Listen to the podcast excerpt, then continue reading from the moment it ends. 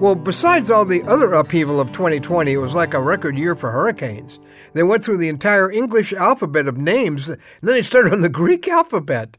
It's reminiscent of those two massive hurricanes that hit within days of each other. Remember? Harvey swamped Texas, Irma devastated Florida.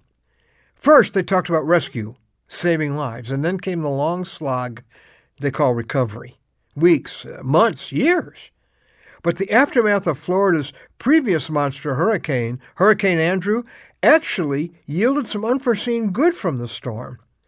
Andrew's killer winds revealed fatal weaknesses in a lot of their buildings and the need for much stronger building codes.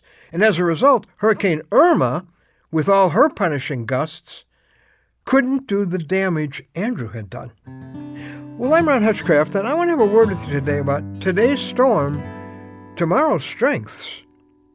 From that tale of two hurricanes, a tale of many storm ravaged lives emerges. From the devastation of one storm came a new strength to withstand future storms. That's what's happened in many a life that's torn up by one of life's Category 5 storms, heartbreaking losses, a, a life altering medical hit, a shipwrecked relationship, maybe a family crisis, or as in my life, the loss of the one you love deeply. For many, from the rubble of that storm came something stronger than ever before. And you know what that is? It's called hope, a defiant hope.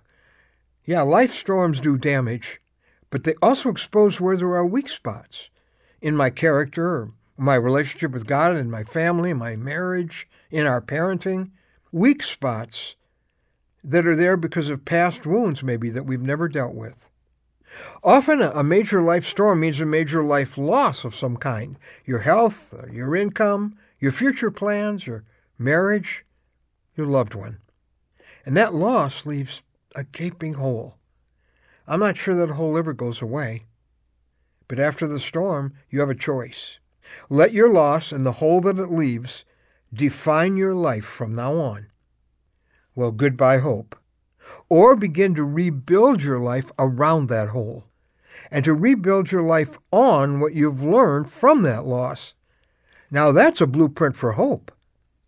That's the perspective in our word for today from the Word of God in Romans 5, verses 3 through 5. It shows the constructive possibilities from a destructive event. Here we go. We can rejoice too, it says, when we run into problems and trials. For we know that they help us develop endurance, and endurance develops strength of character, and character strengthens our confident hope of salvation.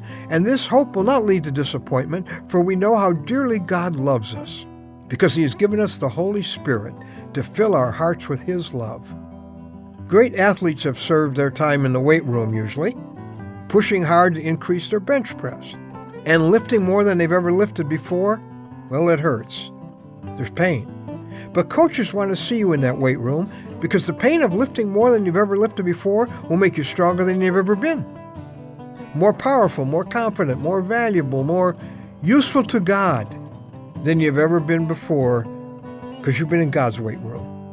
No, you can't stop the storm. You can't stop its effects, but you can choose to not retreat, but to rebuild working with God on the vulnerabilities that the storm revealed, rebuilding stronger than ever before, ready for whatever storms may come.